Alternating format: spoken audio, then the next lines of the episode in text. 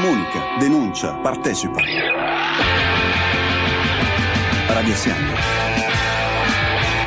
Ci sono voluti 11 anni di battaglie e campagne di sensibilizzazione. Oggi la Francia ha una legge per l'uso sociale dei beni confiscati alla mafia. Una conquista ispirata alla legislazione italiana e portata avanti dal basso con incredibile costanza da un piccolo gruppo di attivisti guidati dal ricercatore Fabrizio Rizzoli. Siamo stati dei pazzi, racconta il fattoquotidiano.it circa qualche mese fa, ma ci abbiamo creduto nonostante le difficoltà e grazie all'Italia se abbiamo capito che l'uso sociale dei beni confiscati significa cambio di mentalità sul territorio, significa più legalità, cittadinanza, diritti e lavoro. E finalmente siamo riusciti a convincere anche la Francia. Se in Italia la svolta è arrivata nel 96 grazie a 1 milione di firme raccolte da Libera e da Don Ciotti, oltre paese il percorso è stato molto più lungo e accidentato. È iniziato nel 2009 con un sit-in davanti al Parlamento europeo a Bruxelles con la campagna Confiscopolis. Ed è passato per decine di convegni e piccole iniziative. Quando mi ha invitato in televisione, continua Rizzoli, io porto con me i prodotti di Libera Terra per far capire cosa può nascere sulle terre dove prima c'era la mafia. Ma non solo. Dal 2019 l'associazione CRIM'HALT, di cui Rizzoli è presidente grazie ai fondi europei del progetto Erasmus+, porta in Italia 20 francesi per studiare l'esperienza italiana. Il primo anno sono andati a Casal di Principe, sulle terre di Michele Zaza, per vedere da vicino l'esperienza del comitato Don Peppe Diana, e l'anno scorso nella Valle del Marro, in Calabria. Con questa legge, anche in Francia, la casa del trafficante di droga potrà diventare un alloggio d'emergenza e l'appartamento del corrotto potrà essere messo a disposizione di una ONG. La Francia così potrà ripartire, i territori danneggiati dai criminali potranno rinascere. E quando si riparano i territori, si riparano anche gli uomini e le donne in cui vivono. Queste sono le parole di Fabrizio Rizzoli, esperto, insomma, attivista e ricercatore francese, che oggi abbiamo il piacere di avere qui ai nostri microfoni per tutti voi ascoltatori di Radio Siani. Quindi grazie Fabrizio, grazie per questo ritorno. Insomma, siete già stati qui da noi proprio in Campania, oltre Casal di Principe, un anno fa, ad ottobre dell'anno scorso, proprio sul territorio di Ercolano, ad approfondire e studiare anche quello che si sta facendo sul Vesuviano. Bentornato e grazie ancora. Buongiorno a tutti, io sono molto fiero e orgoglioso di essere qua perché sono in un bene confiscato, questo è molto importante per me. Sono molto contento di essere a Radio Siani, che conosco da tanto tempo, e mi sono detto un giorno spero che sarò qua nello studio. Anche 10 anni fa, quando ho visto Fort Apache, mi ha molto commosso la storia di Carlo Siani. La conoscevo così senza conoscerla bene, però per me il film è ben fatto, mi ha molto commosso. E poi infatti sono venuto qua in ottobre e ho visto tutte le belle cose che si fanno qua, e poi c'è anche la ricchezza umana. Ho trovato qua degli amici, dunque grazie dell'invito. Quando siete stati qui ci avete parlato proprio di questo lungo e duro lavoro proprio per provare a sensibilizzare, insomma, e fare approvare una legge anche in Francia, e con l'anno nuovo, insomma, a metà anno arriva questa bella notizia, insomma. Dall'Italia alla Francia finalmente si arriva a questa legge, come tu hai raccontato su questo articolo di approfondimento del Fatto. Vorrei che ce ne potessi un po' parlare anche qui ai nostri microfoni, provando un po' a raccontarci il lavoro, insomma, e quello sì, che i passi fatti. Sì, infatti io sono dottore in scienza politica sulle mafie italiane alla Sorbonne. E le persone che studiano la mafia italiana o sono aperte e capiscono che l'Italia è il paese certo della mafia, ma anche dell'antimafia. Dunque, a un momento, quando ho cominciato a capire come funzionava le mafie, mi sono interessato all'antimafia, questo diciamo 12-13 anni fa, e devo dire che dobbiamo tante cose a Libera, perché Libera 10-11 anni fa ha avuto un progetto europeo che si chiamava FLARE, Freedom, Legality and Rights in Europe, e Libera voleva portare la voce e le esperienze italiane altrove, ma voleva anche appoggiarsi sulla le società civile dei paesi. Come faceva? In Romania si doveva spiegare alle giovani donne che se accettano un contratto di lavoro così senza verificare possono finire come prostitute sul marciapiede. Dunque c'era l'associazione romena che sensibilizzava le giovani donne, e hanno trovato il Rizzoli a Parigi che ha capito il messaggio, e subito mi sono detto: la priorità in Francia è avere una legge dell'uso sociale dei beni confiscati. Perché? Perché le altre leggi, associazione mafiosa, confisca amministrativa antimafia, saranno molto più dure da avere, e dunque ho fatto una scommessa: prima riutilizziamo i beni in Francia, cambiamo un po' le mentalità e poi vedremo se avremo le altre cose. E dunque 10 anni fa mi sono detto: facciamo queste cose, facciamo le conferenze. Io andavo in TV come specialista della mafia, parlavo dell'antimafia. E c'è stata anche un'esperienza molto importante che devo dire qua. 2 giovani italiani hanno aperto un store, concept store come dicono, eticando a Parigi. E dunque vendevano i prodotti Libera Terra, ma anche altri prodotti delle cooperative italiane come la Goel, ste donne in galera che fanno un cioccolato fantastico, e le facevano assaggiare ai francesi, cioè facevano l'antimafia con la pancia. Io avevo la responsabilità di fare le animazioni, conferenze. Sono venuti magistrati, poliziotti, studenti, miei studenti sono venuti.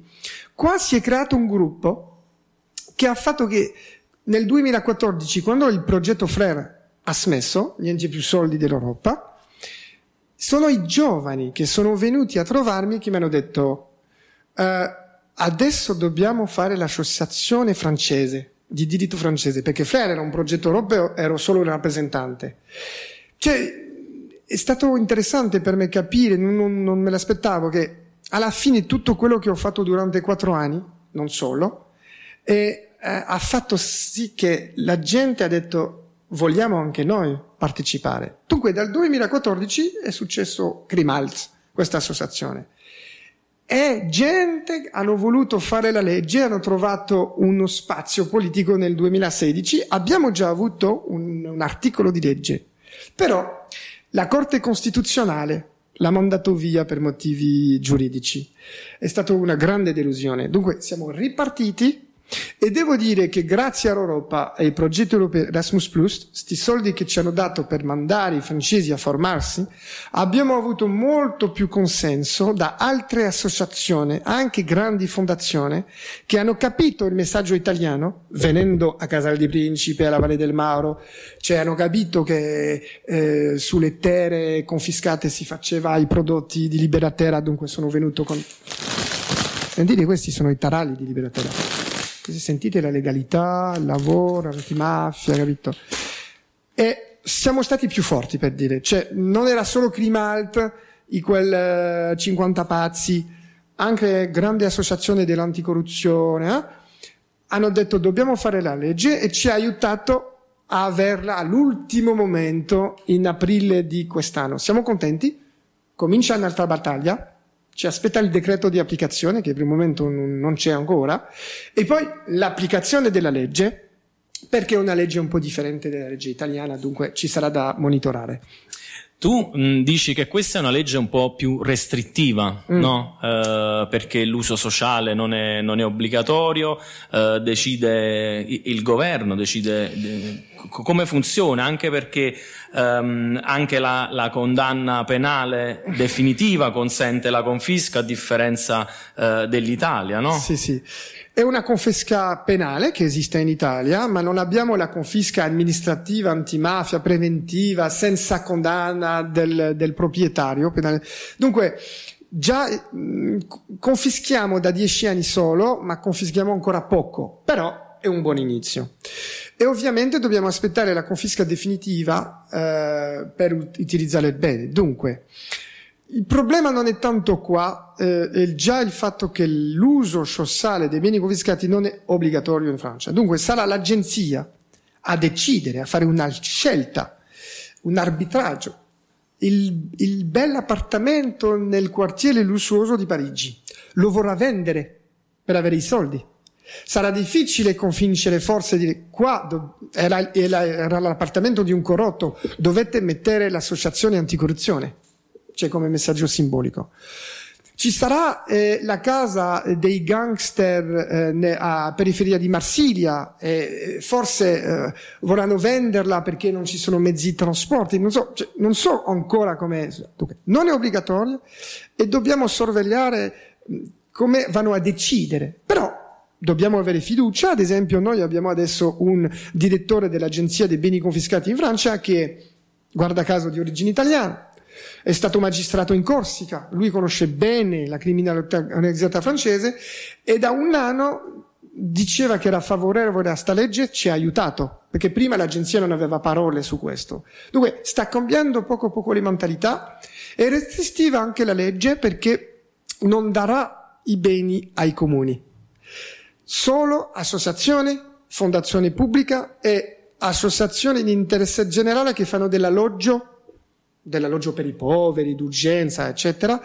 Però qua è interessante, perché siamo noi a aver introdotto queste associazioni che fanno dell'alloggio, che sono molto potenti, molto forti in Francia, e loro hanno una rete, e hanno veramente spinto per avere la legge, e sono molto disponibili già a fare degli alloggi nei beni confiscati. Dunque, un po' di esperienza ce l'abbiamo, eh? Assolutamente, per quello che ci stai raccontando, assolutamente sì. Tu conosci bene, insomma, dai nostri racconti di come è complicato anche il sistema di riutilizzo sociale italiano, proprio quando passa dai comuni, dove lì sembra, diciamo, poi arenarsi un po' tutto per tutta una serie di difficoltà che non siamo qui ad affrontare, ma per chi ci ascolta, insomma, e chi è del settore sa bene, insomma, molto spesso il muro di gomma, le infiltrazioni, le difficoltà amministrativa, la mancanza di competenze, insomma tutta questa roba fa arenare poi il riutilizzo finale dei beni confiscati. Forse per voi che non passa dai comuni, insomma, può essere, ecco, una facilitazione.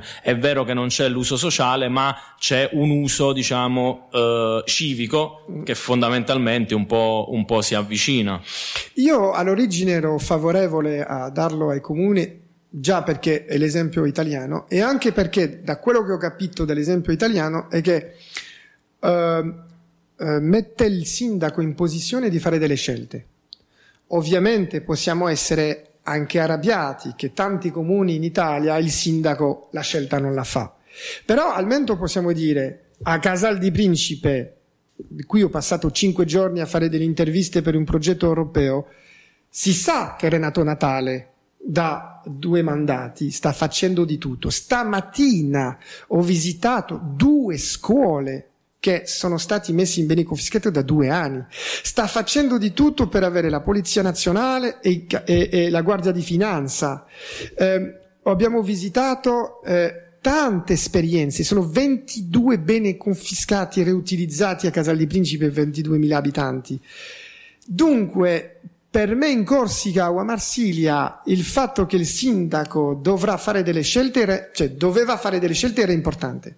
Detto questo, è importante cominciare passo a passo in Francia e fare già dei esempi dal fatto che funziona simbolicamente, che funziona dal punto dell'efficacità, cioè che ci sarà anche delle persone che lavorano, che studiano, che imparano un mestiere. Dunque che la periferia povera di Marsiglia o di Parigi spero che ci saranno una radio come questa, veramente, dove i giovani di quartieri popolari imparano a fare il mestiere del numerico. E quando ci sarà già, perché CRIM'HALT sarà qua per fare la comunicazione, dire funziona, no? Forse il legislatore sarà più motivato a cambiare la legge e CRIM'HALT sarà qua per fare delle proposte. Restrittiva anche perché non prevede le cooperative, perché il mondo della cooperativa è ancora differente tra l'Italia e la Francia. E poi abbiamo il problema noi che le cooperative nella nuova legge del 2014 sono tante e includono anche banche mutualiste. E noi non vogliamo dare i beni confiscati alle banche che sono ricchissimi.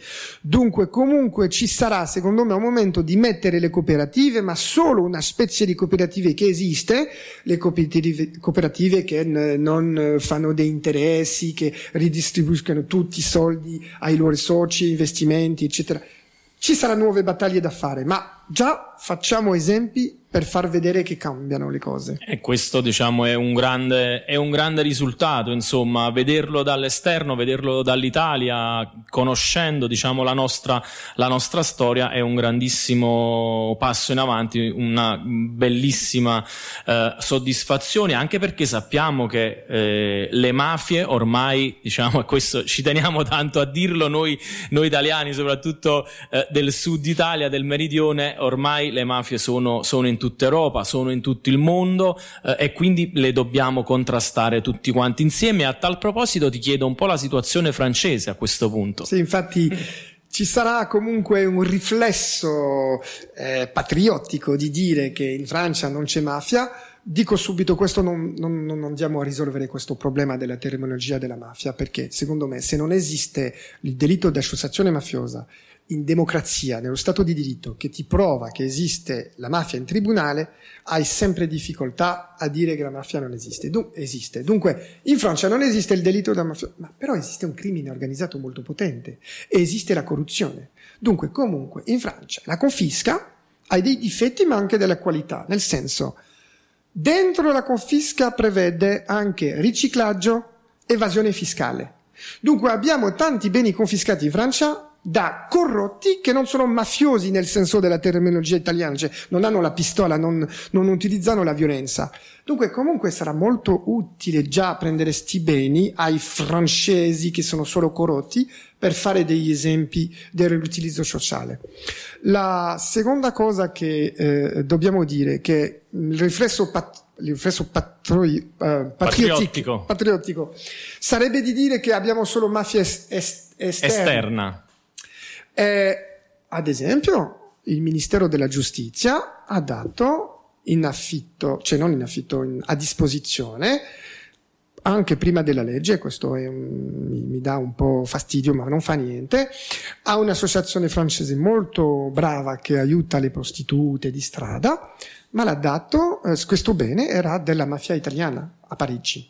Esiste l'infiltrazione delle mafie italiane che riciclano in Francia, ma a dire la verità, quando prendi il rapporto della polizia giudiziaria francese ti dicono 80% dei delitti del crimine organizzato, estorsione, traffico di droga, riciclaggio, sono delle organizzazioni francesi, cioè è scritto nei rapporti. Dunque, certo, non dobbiamo avere paura, arrivano i georgiani come certi giornali di destra, scusa, dicono siamo invasi dei stranieri. Non è vero, la criminalità organizzata la più pericolosa è francese. Detto questo, abbiamo una specificità in Corsica, dove veramente il tasso di violenza è molto alto, anche se da 5-6 anni più basso, però 30 omicidi all'anno durante 20-25 anni per 300.000 abitanti. 30 omicidi, crimine organizzato, 10 tentativi, 20 compiuti durante quasi 30 anni. C'è una situazione pazzesca. Lo Stato ha cominciato a rispondere, guarda caso, 10 anni la confisca, 5 anni fa hanno firmato il decreto di applicazione sui cooperatori di giustizia. Dunque abbiamo 2-3 esempi di persone che hanno parlato, molto interessante, anche se, dobbiamo dire subito, in Francia non puoi essere protetto dallo Stato se hai ammazzato qualcuno. Mm-hmm. Dunque, se vuoi lottare contro il crimine organizzato senza proteggere le persone che si ammazzano, allora che nel crimine organizzato ammazzarsi è una risorsa fondamentale, capito? Eliminare il prossimo concorrente lo fai con la violenza, non va. Dunque CRIM'HALT, ad esempio, sta lavorando adesso per cambiare la legge sul cooperato, però sta legge adesso esiste, ha già prodotto dei benefici. Guarda che la violenza è un po' calata. Questa è la situazione in Corsica, e abbiamo Marsiglia e anche altre realtà parigine, dove ci sono tanti anche morti ammazzati per il traffico di droga, come un po' a Napoli, per le piazze di droghe, e abbiamo un alto livello anche di corruzione, riciclaggio.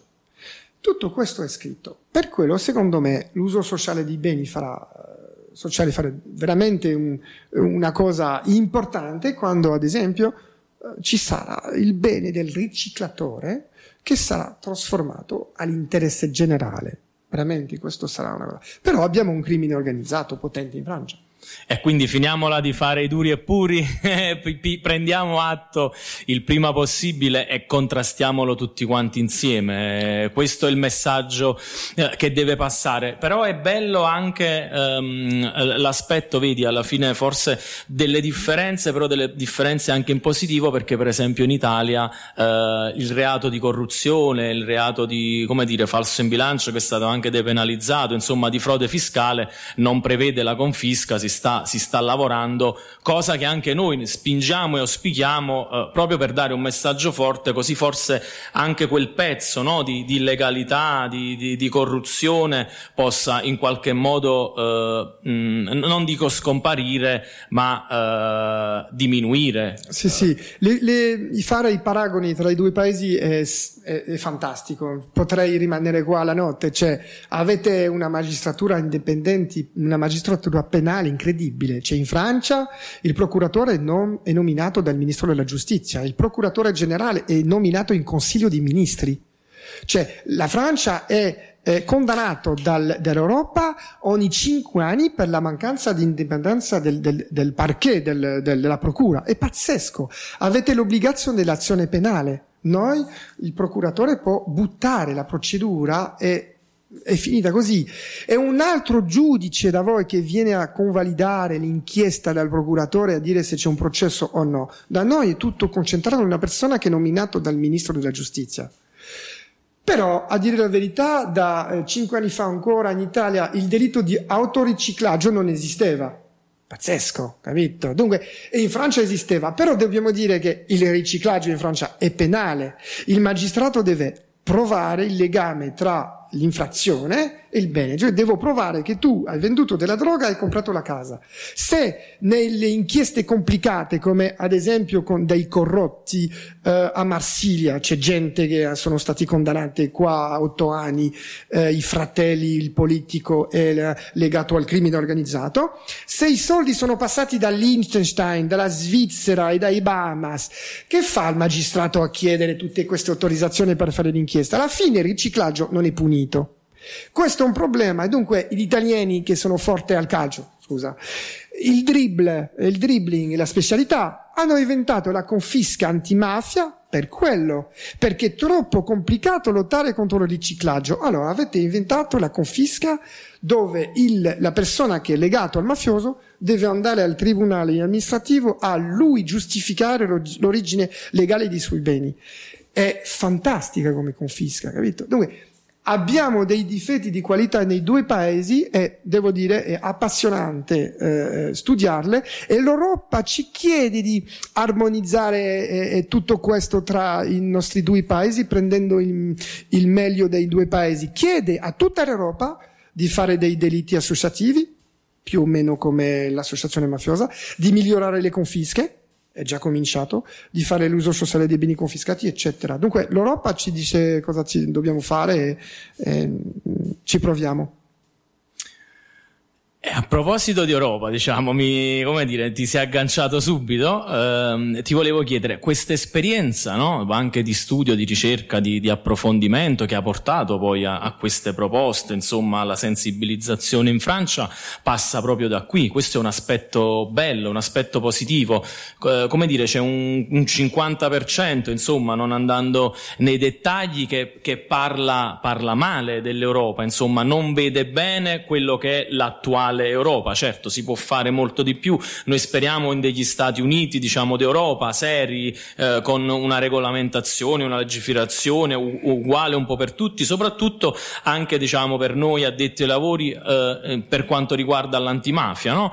Però questo vostro percorso parte proprio grazie ai progetti europei, alla possibilità che l'Europa mette in campo di unirsi, insomma, di conoscersi. Mm-hmm.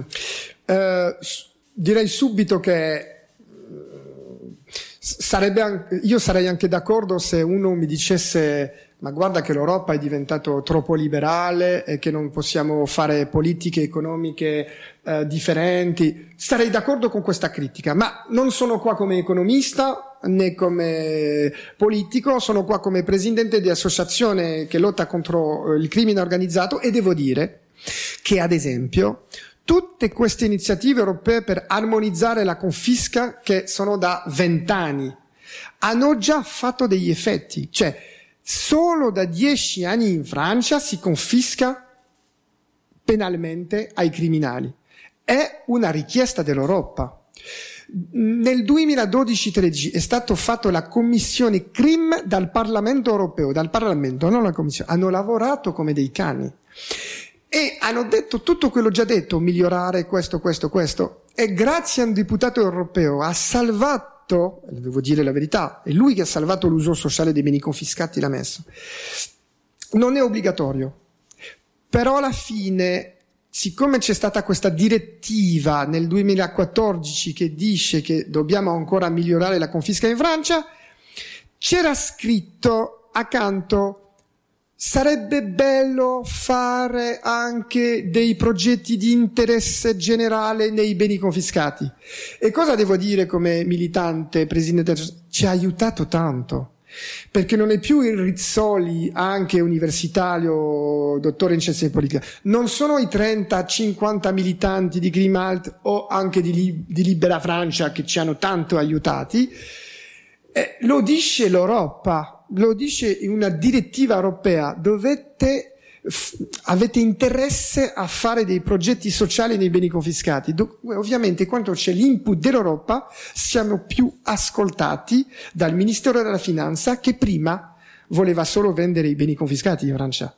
Adesso abbiamo delle orecchie nel Ministero della Finanza che dice: ah, può essere interessante, e noi siamo qua per dire: guarda che in questi beni ci saranno della gente che lavora, che paga dei contributi, che poi paga delle tasse, che poi fare un mutuo, avere una vita e essere consumatori. Dunque per voi il Ministero delle Finanze è buono per voi, e questo è importante, avere l'input dell'Europa.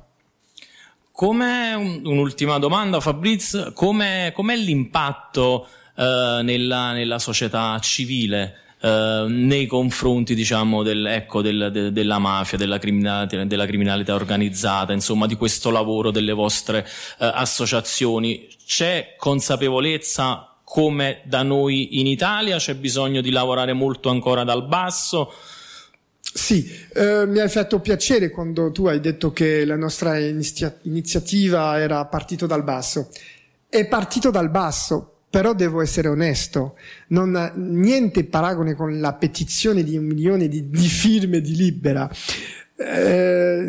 Manca questo input dal basso. Noi venivamo dalla strage degli anni 90, Falcone e Borsellino. Purtroppo, come dire, a tale colpo c'è stata una risposta, fortunatamente. Non è stato ammazzato 40 magistrati in Francia, ma solo 2, e anche solo un politico e un prefetto in Corsica. Ovviamente la situazione è differente, ma perché infatti il crimine organizzato, secondo me, francese ha sempre avuto la potenza di corruzione molto forte, anche senza dire male della polizia intera. Devo dire che un livello di corruzione sistemica riguardando il traffico di droga, ad esempio, perché abbiamo una legge sulla proibizione molto forte, secondo me i poliziotti francesi lavorano solo con l'informazione di concorrenti. Questo è un grosso problema.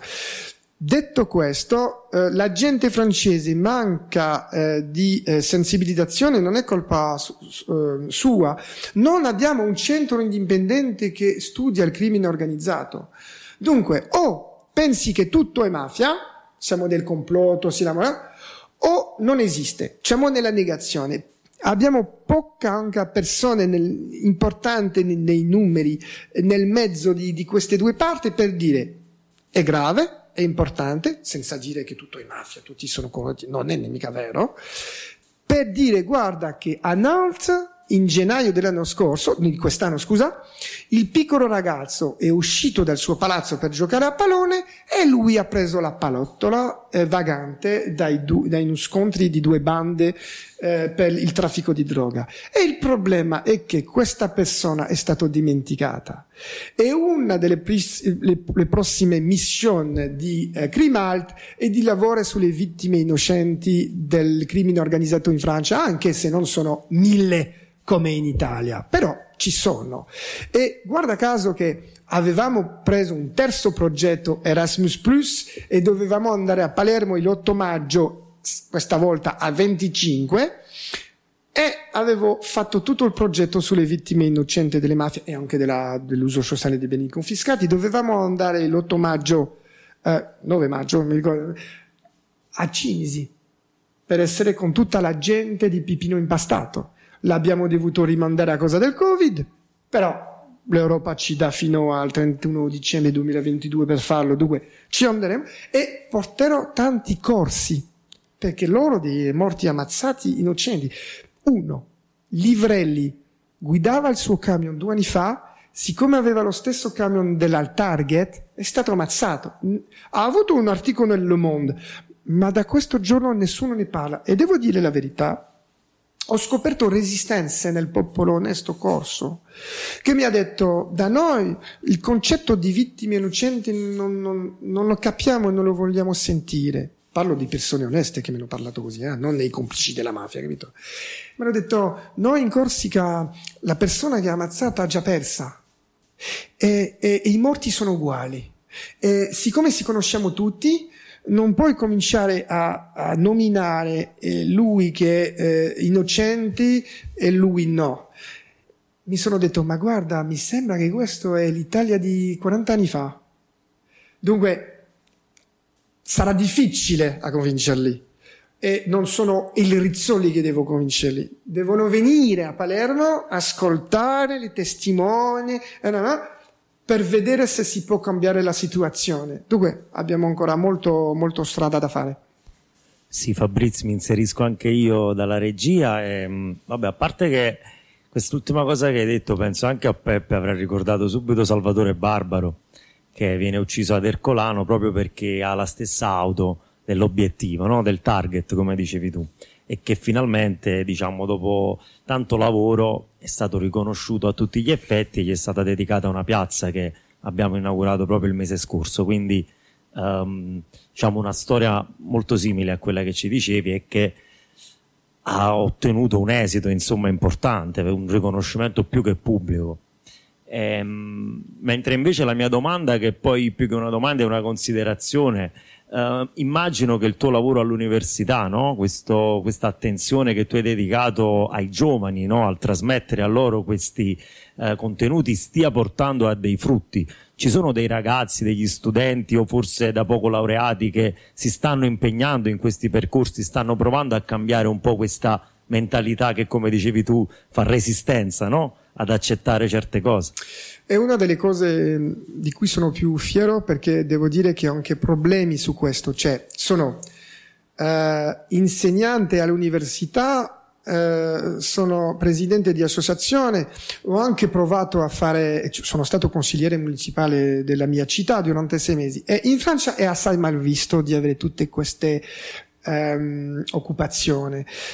All'università pensano che se tu sei un militante non puoi essere serio, obiettivo. Io penso il contrario, anche se è difficile. Però quando faccio le mie lezioni all'università, che sensibilizzo all'uso sociale dei beni confiscati, che faccio vedere le video, che li faccio assaggiare anche a Sciences Po Paris, l'élite dell'università francese, li faccio assaggiare i taralli alla fine dell'anno con l'hummus, e lo mangiano loro.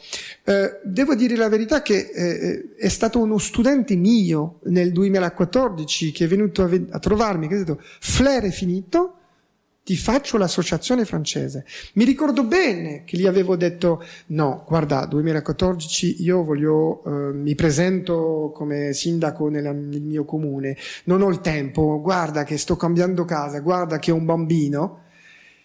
Però alla fine non ho potuto rifiutare. 5 anni a fare delle cose per si infusa, non so come si dice, infusé, cioè come il tè. Infondono. E poi c'è il giovane studente che viene a trovarmi, che mi fa la proposta, non posso rifiutare. Questa è stata la cosa di cui sono il più fiero.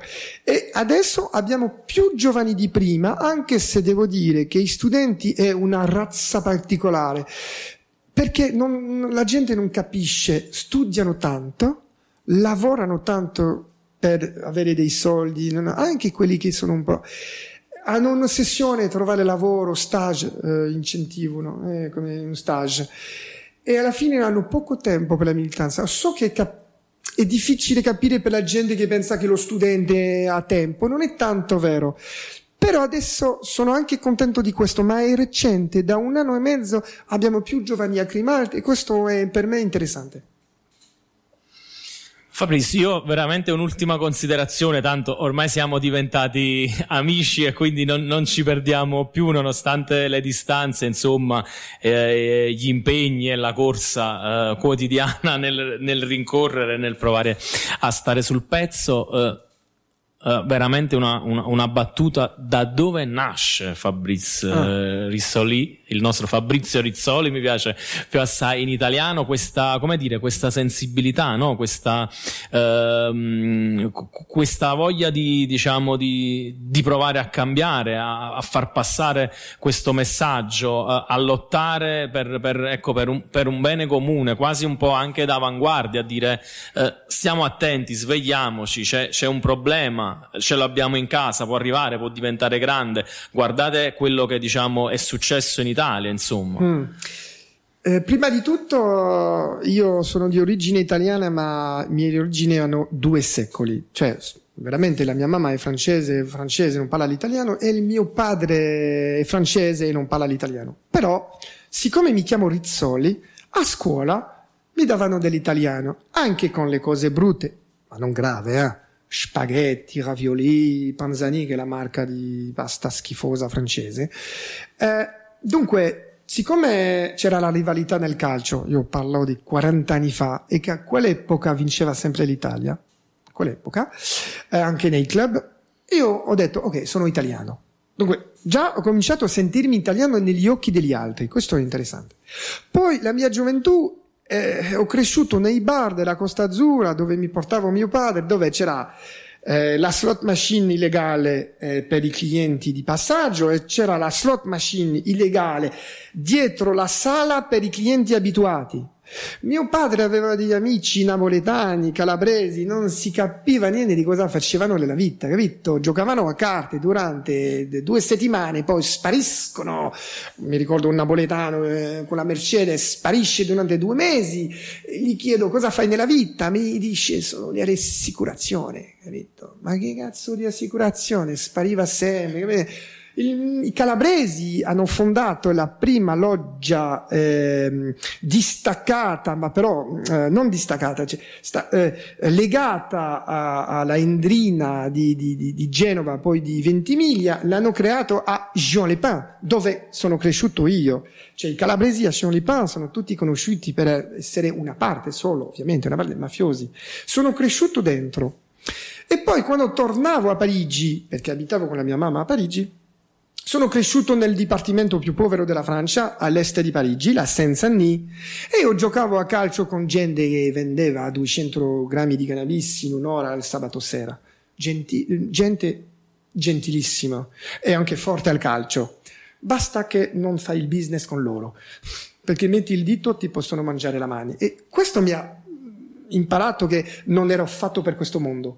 Dunque ho sempre voluto studiare sta cosa, e ho trovato nell'università francese 20 anni fa un professore un po' originale che mi ha lasciato studiare le cose, così ho potuto mettere tutto insieme.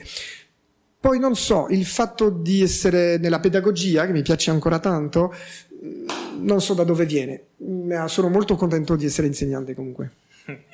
Bellissimo Fabrizio questo racconto, perché è come dire, è proprio quello, diciamo, hai avuto un'infanzia come la nostra e quindi, diciamo, adesso capisco perché sei cresciuto molto come siamo cresciuti tutti quanti noi in questi quartieri, in queste cittadine difficili, bellissime ma difficili, complicate, con una forte presenza criminale che ci ha condizionato la vita e ha reso, secondo me, ai più fortunati di noi la possibilità di sviluppare anche un pensiero critico. Ne parlavamo in precedenza, insomma, quando lo studio, la scuola e l'università permette proprio il pensiero critico, permette la possibilità di sviluppare non solo la conoscenza, ma proprio la possibilità di pensare, di apertura mentale, qualcosa cambia, scatta e ci dà la possibilità di essere persone migliori, persone che si dedicano non soltanto all'ego di noi stessi, ma si dedicano un po' alla collettività e alla società in cui vivono.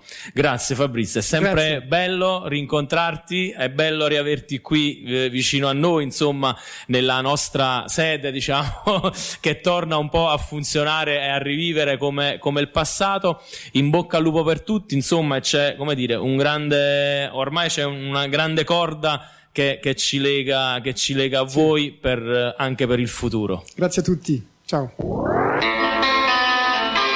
Comunica, denuncia, partecipa.